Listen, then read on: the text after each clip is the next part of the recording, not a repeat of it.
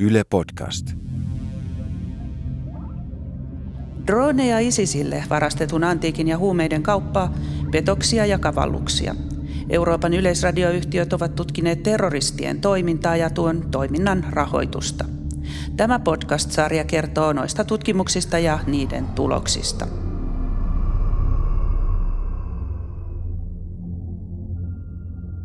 Ylen tutkiva toimitus MOT oli mukana eurooppalaisten yleisradioyhtiöiden terroristien toimintaa tutkivassa yhteishankkeessa. Tämä osa käsittelee MOTn tutkivien toimittajien Kati Pehkosen ja Ville Juutilaisen selvitystä Suomesta ISISiin liittyneiden henkilöiden liiketoiminnasta ja yritysyhteyksistä. Vierastaistelijoiksi lähteneiden taustalta löytyy muun muassa petoksia ja kulutusluottoja, joita on otettu matkojen rahoittamiseksi. Jotenkin mä oikeutin se itselleni siis sillä lailla, että, että okei, jos mä nyt kuolen tuolla matkalla, matkoilla, mikä on hyvin mahdollista, niin ketä niin kuin kiinnostaa, että jos mä oon valtiolle vielä 20 000 euroa, jos sillä ollaan niin kuin hyödytetty kärsivää kansaa. Että tässä puhuu Jani, joka on yksi harvoista terrorismin takia Suomessa syytteen saaneista. Kolmekymppisellä suomea ja arabiaa puhuvalla Janilla on kaksoiskansalaisuus ja hän on muslimi. Itse hän sanoo halunneensa lähteä auttamaan sodan keskellä olevia Syyrian muslimeja. Mä tiesin, että on, niin kuin, siinä on paljon riskejä.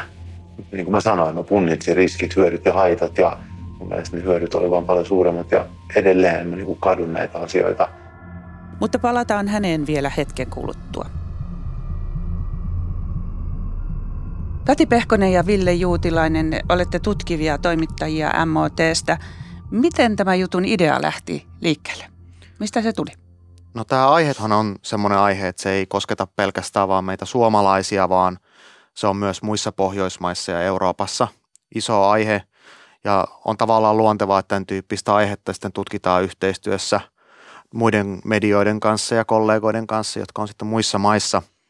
Ja tuossa vuosi sitten me alettiin kehitellä tällaista ajatusta, että minkälaista yhteistyötä me voitaisiin tehdä. Ja sitten kun me alettiin keskustella, niin me huomattiin, että meillä on semmoisia ilmiöitä ja asioita, jotka toistuu eri maissa liittyen terrorismin rahoitukseen. Ja sitten me alettiin vähitellen sitten jakaa havaintoja tästä aiheesta ja, ja tehdä sitten yhteistyötä. No miten tämä juttu tehtiin? No meillä oli ajatuksena, että me halutaan päästä vähän kiinni siihen, että, että mitä nämä ISISiin liittyneet on tehnyt ennen lähtöään. Ja tätä me selvitettiin katsomalla näitä tiedettyjen ISIS-taistelijoiden yritysyhteyksiä täällä Suomessa. Eli katsottiin vähän, että, että minkälaista yritystoimintaa sieltä taustalta löytyy. Sen lisäksi me ollaan tutustuttu isoon määrään esitutkintamateriaalia, oikeuden pöytäkirjoja – ja äh, kansainvälisenä yhteistyönä ollaan myös saatu jonkun verran apua. Ja tarkoituksena oli muodostaa myös yleiskuvaa siitä, että miten terrorismia rahoitetaan täältä Suomesta. No millaisia no terrorismin rahoituksen keinot ovat? Mitä paljastui? Me ollaan löydetty niin kuin sekä laillisia että laittomia keinoja, eli niin kuin meillä on niin kuin tavallista liiketoimintaa ja sitten on lahjoituksia. Ja toisaalta sitten on laittomia keinoja, kuten veropetoksia – ja sitten yksi, yksi keino, millä tänä päivänä saa nopeasti myös rahaa, on sitten tämmöiset kulutusluotot, jolloin sitten sen vela, velka jätetään maksamatta. Että tämän tyyppisiä. Hmm. Miten, miten terrorismin rahoitus eroaa muusta rikollisesta toiminnasta? No eroja on ehkä muutamiakin. Viranomaisten kannalta yksi ero on se, että siinä vaiheessa kun raha on mennyt jo sinne terroristijärjestölle, niin sitä ei tavallaan saada sieltä takaisin. Että sä et voi lähteä perimään isisiltä takaisin näitä rahoja, jotka sinne on mennyt. Eli tavallaan se raha on jo mennyt siihen terrorismiin. Sitten Yksi asia, mitä Ville vähän jo sanoo, on se, että, että tässä tosiaan sekoitetaan vähän laittomia ja laillisia rahavirtoja. Että lahjoituksissakin voi olla kyse sellaisesta, että osa ei edes tiedä, että he on rahoittamassa terrorismia. Osalle voi olla ilmiselvää, että tämä raha on menossa siellä Syyriassa nimenomaan vaikka ISIS-järjestöjen hyväksi ja osa luulee olevansa mukana tämmöisessä humanitaarisessa työssä. Ja sitten vielä yksi ero on se, että, että on tavallaan semmoinen välinpitämättömyys siitä kiinni jäämisestä Voidaan käyttää sellaisia keinoja, joista varmasti tiedetään tasan tarkkaa, että viranomaiset nopeasti huomaa, mutta sillä ei ole tavallaan merkitystä, koska siinä vaiheessa ollaan ehkä poistuttu maasta tai pahimmassa tapauksessa on vaikka tehty joku terroriisku ja siinä vaiheessa ei tietenkään merkitystä, että, että jos tulee joku kulutusluotto sieltä takaisin äh, haamuna. Jos puhutaan näistä ISIS-taistelijoista sitten, niin millaista liiketoimintaa heidän taustaltaan löytyy? No sieltä löytyy monenlaisia eri yrityksiä, eri aloilla toimivia yrityksiä. Se täytyy sanoa, että meille ei tietenkään tietoa, onko juuri näitä yrityksiä käytetty nimenomaan terrorismin rahoitukseen, mutta huomioarvosta toki on, että minkälaisia yrityksiä nämä ISIS-taistelijat on perustanut ennen lähtöään. Jossain tapauksissa näitä yrityksiä on perustettu aika vähän, tai siinä vaiheessa, että pian sen jälkeen on jo lähdetty esimerkiksi sinne Syyriaan, eli tavallaan se aikajänne on ollut sen tyyppinen, että ää, on ehkä jo tiedetty siinä vaiheessa, kun yritystoiminta on lähdetty, että tällainen voi olla tulevaisuudessa, että sinne terroristijärjestöön lähdetään. Ja ää, joissain tapauksissa nämä yritykset, mitä taustalla on ollut, on tämmöisiä pöytälaatikkoyrityksiä, eli niillä ei välttämättä mitään oikeaa liiketoimintaa, vaan ne on nimenomaan tällaisen rahan siirtoon tarkoitettuja yrityksiä. Yksi esimerkki, ää, mikä, mikä me kerrotaankin tässä meidän televisiojutussa, on tämmöinen Bangladeshi bangladesilaistaustainen Tas Rahman. Ja äh, hän saapui Suomeen, niin hän oli mukana kahdessa erilaisessa yrityksessä. Ensin tällaisessa ravintolayrityksessä Helsingissä ja kun tämä päättyi noin puolen vuoden sisällä, hän muutti Ouluun ja oli siellä mukana sitten toisessa yrityksessä. Ja tästä sitten pian oli liittymässä jo ISISiin perheensä kanssa. Oliko tämä todistettavasti, että nämä yritykset liittyivät nyt sitten terrorismin rahoittamiseen vai tosiaan sitä on ihan hirvittävän vaikea todistaa, mikä nähdään myös siitä, että Suomessa oikeudessakaan ei ole käsitelty kuin yhtä terrorismin rahoitusta. Eli ei voi sanoa, että nämä kyseiset yritykset, että niistä on varmuudella mennyt rahaa terrorismin rahoitukseen. Mitä voidaan ehkä välillisesti sanoa on se, että jos ihminen on mukana tällaisessa yritystoiminnassa ja sen jälkeen liittyy ISISiin, niin jo, jollain tavalla se raha on hänelle mennyt ja sitten myöhemmin hän on saattanut käyttää näitä rahoja tähän lähtemiseen ja elämiseen, mutta ei tosiaan pystytä sanomaan, että nämä kyseiset yritykset olisivat juuri niistä, joista terrorismia on rahoitettu. Tästä päästäänkin siihen asiaan, että kuinka paljon näitä tapauksia on ollut oikeudessa? Erittäin vähän. Suomessa on siis ihan muutamia terrorismiin liittyviä oikeudenkäyntejä.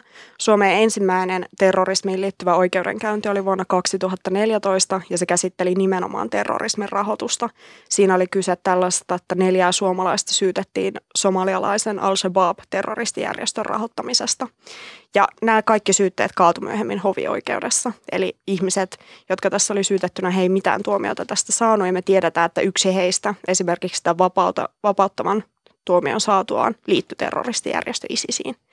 Eli tämä myös kertoo siitä, että näiden tapausten vieminen oikeuteen on äärimmäisen hankalaa. Terrorismin rahoituksessa tutkimista vaikeuttaa tietenkin se, että usein se raha siirretään johonkin kriisialueelle.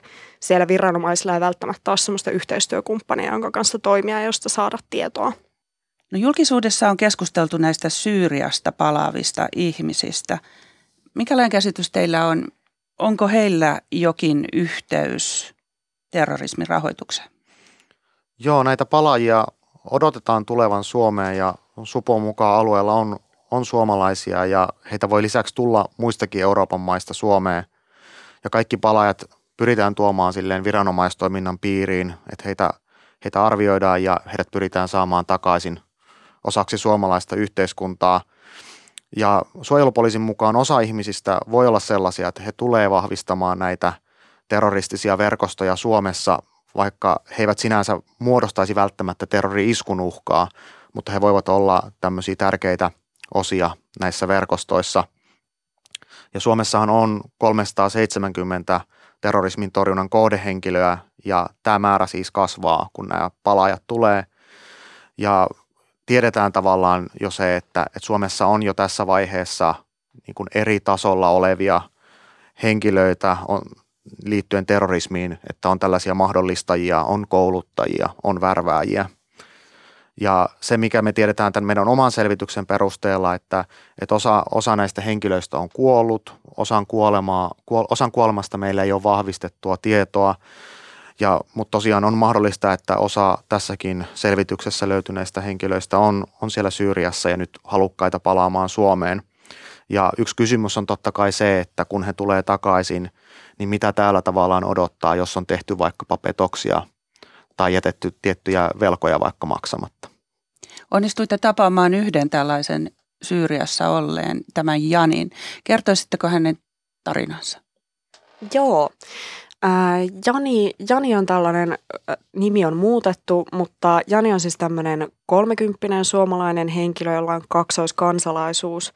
Ja hän on yksi näistä harvoista, joita on syytetty suomalaisessa oikeusjärjestelmässä terrorismiin liittyvistä rikoksista. Nämä syytteet liittyy Janin tekemiin Syyrian matkoihin 2013-2014.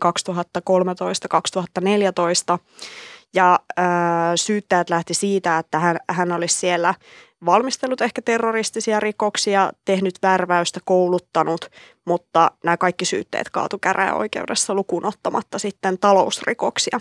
Eli tähän liittyy myös tällainen, että näitä matkoja oli rahoitettu nimenomaan tällaisilla pöytälaatikkofirmoilla, joiden kautta oli tehty arvonlisäpetoksia. Ja Janin tapauksessa Jani kertoi, että hän lähti sinne Syyriaan ennen kaikkea siksi, että hän, hän halusi auttaa näitä maassa asuvia muslimeja. Hän oli hirveän huolestunut Syyrian sodasta ja minkälaisia asioita siellä tapahtuu ja perustikin ystäviensä kanssa tämmöisen Northern Relief-nimisen avustusjärjestön tai oikeastaan virallisesti yhdistyksen, jonka kautta he sitten keräs avustustavaraa sinne Syyriaan. Mutta Janilla oli myös ystäviä, jotka liittyi näihin oppositioryhmiin, oli siellä vierastaistelijoina. Ainakin yksi oli tiettävästi ISIS-taistelija ja siellä kuolikin. Että hän, hän tavallaan näki siellä Syyriassa myös, että minkälaista tämä vierastaistelijatoiminta on. Vaikka tästä tuli tämmöinen erittäin pitkä oikeusprosessi, pidätykset tapahtui 2014-2017 vuoden lopussa, mentiin vasta oikeuteen ja tämä vapauttava tuomio tuli 2018 vuoden alussa, niin siitä huolimatta hän koki, että, että tavallaan oli sen arvosta, että hän, hän pystyi omasta mielestään auttamaan jossain määrin syyrialaisia ja tekemään, tekemään oman osansa tässä. Miten oikeus katsoi, miksi häntä ei todettu syylliseksi? No oikeus, tämä tuomiolauselma on erittäin pitkä. Täytyy sanoa, että myös tuo esitutkinta on erittäin laajamittainen ja kertoo myös siitä, että oikeusprosessi oli näin tavattoman pitkä, missä kerättiin kaiken näköistä todistusaineistoa. Poliisi muuten sai tähän myös esimerkiksi Facebook-keskusteluja, Skype-keskusteluja ää, näiltä yrityksiltä, mikä on jossain määrin vaatii jo erityistä erityisesti selvittelytyötä, että tällaistakin saatiin. Mutta oikeus totesi, että näyttöä ei loppujen lopuksi tällaisista terroristisista rikoksista ollut. Että näitä on erittäin vaikea myös oikeudessa näyttää toteen, että mitä siellä Syyriassa on todella tapahtunut, kuka on osallistunut ja mihin, jos siitä ei esimerkiksi ole jotain videomateriaalia. Miksi Jani halusi kertoa tarinansa teille? Hän, hän halusi kertoa sen takia, että tietenkin tämä oikeusprosessi oli hänelle erittäin, erittäin raskas ja pitkä. Jossain määrin hän koki, että hänen elämänsä meni pilalle tästä kaikesta, mitä tapahtui. Hän oli neljä kuukautta vangittuna. Ää, jossain määrin varmasti maiden meni, kun on syytettynä terroristisista rikoksista. Ja hän halusi kertoa tämän oman, oman puolensa tästä tarinasta, että mitä, mitä siellä tapahtui ja miltä se tuntui olla tällaisessa myllytyksessä mukana. Nyt olette kertoneet tästä bangladesilaisesta ja sitten Janin tarinan. Onko teillä muita esimerkkejä vielä? No yksi esimerkki on tosiaan tämä terrorismin rahoituksesta syytteessä ollut somalialaistaustainen mies, jonka, jolla oli yritystoimintaa täällä Suomessa ja todella hovioikeudessa hänet vapautettiin näistä syytteistä, mutta sen jälkeen meidän tietojen mukaan hän aika pian liittyy ISISiin ja sitä ennen Suomessa hän oli muun muassa ottanut tämmöisiä kulutusluotolla käynyt ostamassa ison määrän tavaraa urheilutarvikeliikkeestä ja saanut tästä esimerkiksi yksipuolisen velkomustuomion käräjäoikeudessa, mutta se ei tietenkään hirveästi vaikuta, kun hän tiettävästi on siellä Syyriassa tälläkin hetkellä. Asetetaan terrorismin rahoitus laajempiin raameihin. Suojelupoliisin erikoistutkija Saana Nilsson arvioi ISISin, tai kuten hän sanoo, ISILin tilannetta ja radikalisoitumista Suomessa nyt kun ISISin kalifaatti on romahtanut. No ehkä tärkeimpänä pointtina ensin se, että tämä kalifaatin romahdus, niin se ei tarkoita sitä, että ISIL olisi järjestönä kokonaisuudessaan tuhoutunut. Eli tämä järjestö oli varautunut näiden maa-alueiden menettämiseen jo aikoja sitten, eli varallisuutta ja keskusjohtaa oli siirretty muille alueille. Ja niin kauan kuin toi tilanne Syyriassa ja Irakissa jatkuu nykyisen kaltaisena, niin tämä alue tarjoaa hyvät, tai itse asiassa se tarjoaa erinomaiset toimintaedellytykset niin ISILille kuin muillekin terroristijärjestöille toimia edelleen siellä alueella. Ja ISIL on nyt siirtynyt enemmän tällaiseen sissityyppiseen toimintaan, eli tekee iskuja nyt pääosin Irakin puolella, erityisesti turvallisuusviranomaisia vastaan. Miten tämä tilanne vaikuttaa erityisesti Suomeen?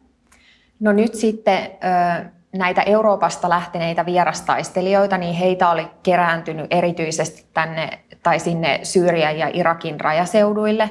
Ja nyt kun oli näitä sotilasoperaatioita ja ISIL on ollut siellä alueella vaikeuksissa, niin näitä taistelijoita on hajaantunut, heitä on kuollut, otettu kiinni, niin nyt sitten myös Eurooppaan on nähtävissä, että sieltä alueelta pyrkii sitten näitä taistelijoita ja heidän perheitään. Ja tällä hetkellä erityisesti just näitä ISIL-taistelijoiden perheitä, eli naisia ja lapsia, on mahdollisesti pyrkimässä sitten takaisin Eurooppaan.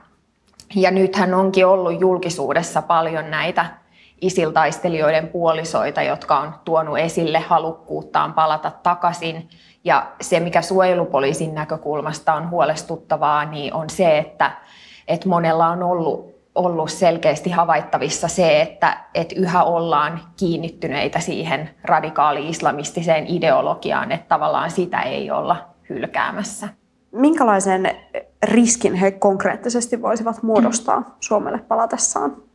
No yksikin palaaja on potentiaalinen uhka, eli kaikki nämä palaajat arvioidaan tapauskohtaisesti ja sitten mietitään, että millaisia toimenpiteitä heihin mahdollisesti kohdistetaan.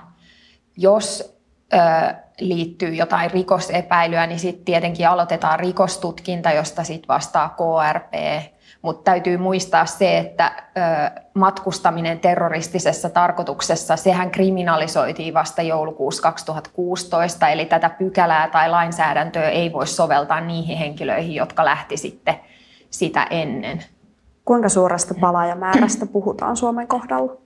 No Suomestahan lähti noin 80 henkilöä sinne konfliktialueelle, sen lisäksi noin 30 lasta ja sitten siellä alueella on myös syntynyt lapsia näistä 80 lähteneestä niin noin parikymmentä palasi silloin jo pääosin silloin konfliktin alkuvaiheissa ja noin parisenkymmentä on kuollut, mutta näitä kuolemantapauksia on myös vaikea todentaa.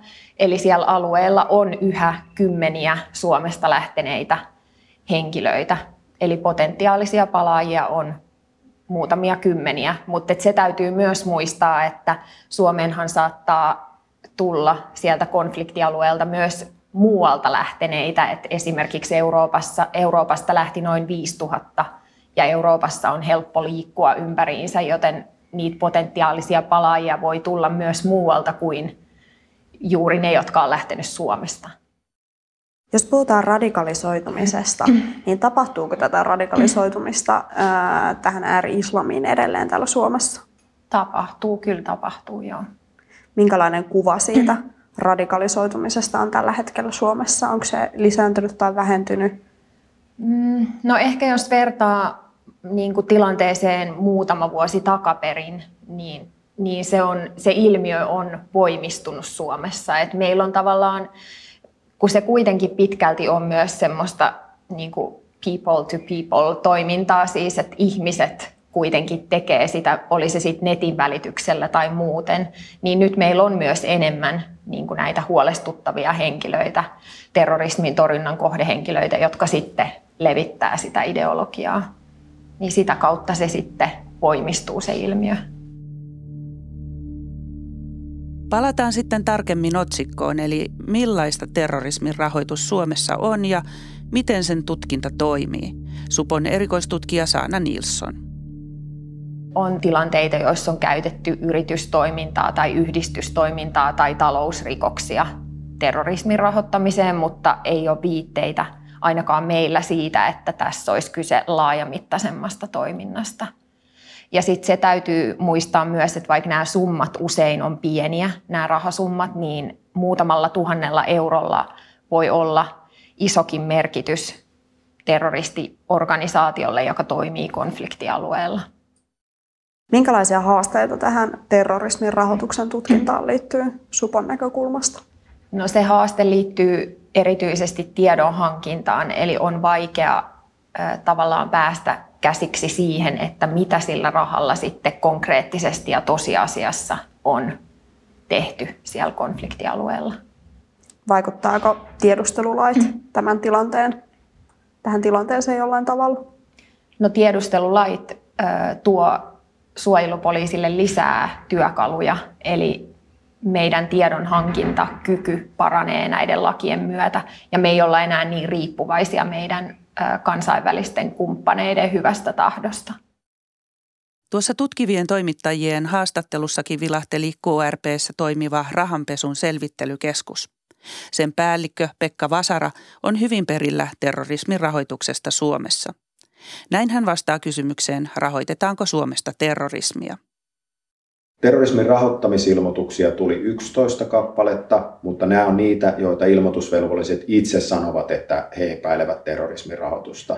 Sen lisäksi meidän ö, oma pikkunen tiimimme, joka on tähän terrorismin rahoituksen torjuntaan erikoistunut, seuloo sitä koko muuta ilmoitusmassaa. Ja sieltä sitten tällaisilla meidän luomillamme omilla hälytyssignaaleilla ja indikaattoreilla ottaa esille oman käsittelyyn näitä ilmoituksia.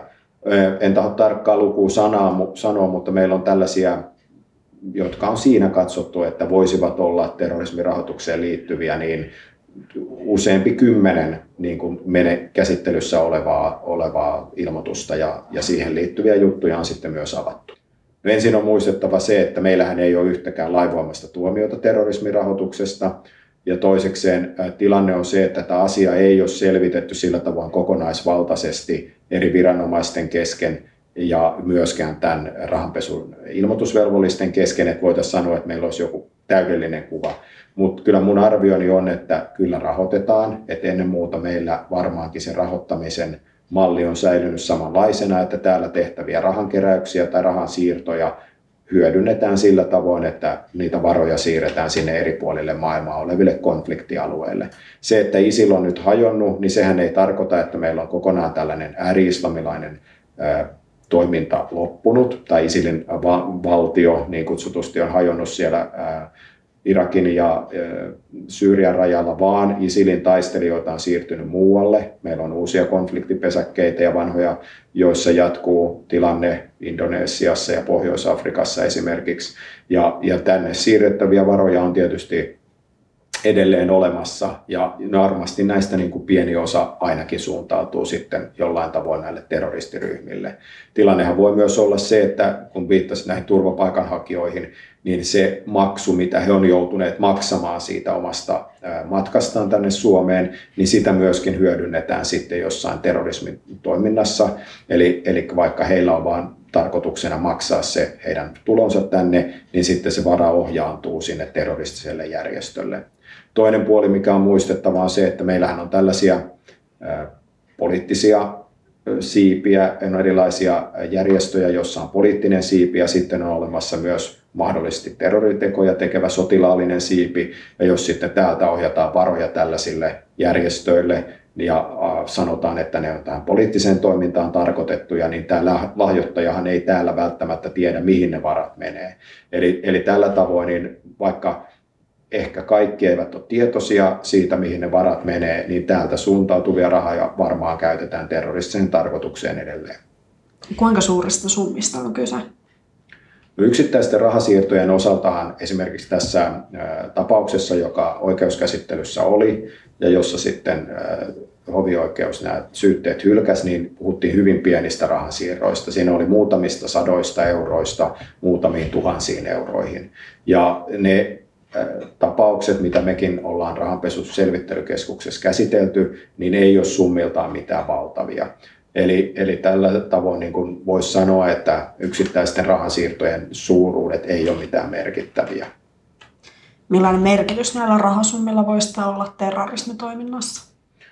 Se riippuu siitä, että mihin niitä aiotaan käyttää. Jos niitä aiotaan käyttää johonkin kohdennettuun iskuun tai tällaiseen yksittäiseen hyökkäykseen, niin ne summathan on pienentyneet vuosien aikana.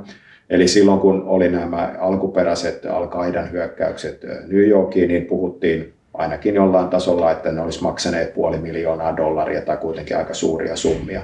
Mutta sen jälkeen Euroopassa tapahtuneet terrori-iskut, on ne sitten olleet Madridin tai Lontoon pommi-iskuja, puhumattakaan sitten näistä Ruotsissa tapahtuneista ja Suomessa tapahtuneista hyökkäyksistä, niin niiden toteuttamiskustannuksethan on äärettömän pieniä, että muutamasta tuhannesta kymmeneen tuhanteen euroa voi jo tällaisen iskun toteuttamiseen olla täysin riittävä.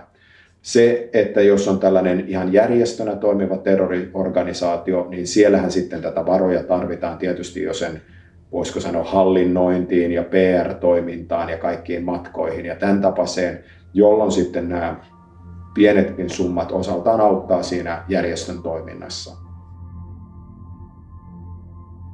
Tämä podcast perustui MOTn tutkivien toimittajien Kati Pehkosen ja Ville Juutilaisen selvitykseen. Minä olen Tarja Voinonen ja äänisuunnittelijana oli Laura Koso. Sarjan seuraavassa osassa perehdytään Tanskan radion tutkimuksiin, joiden mukaan ISIS yritti hankkia Tanskasta droneja kalifaattiinsa.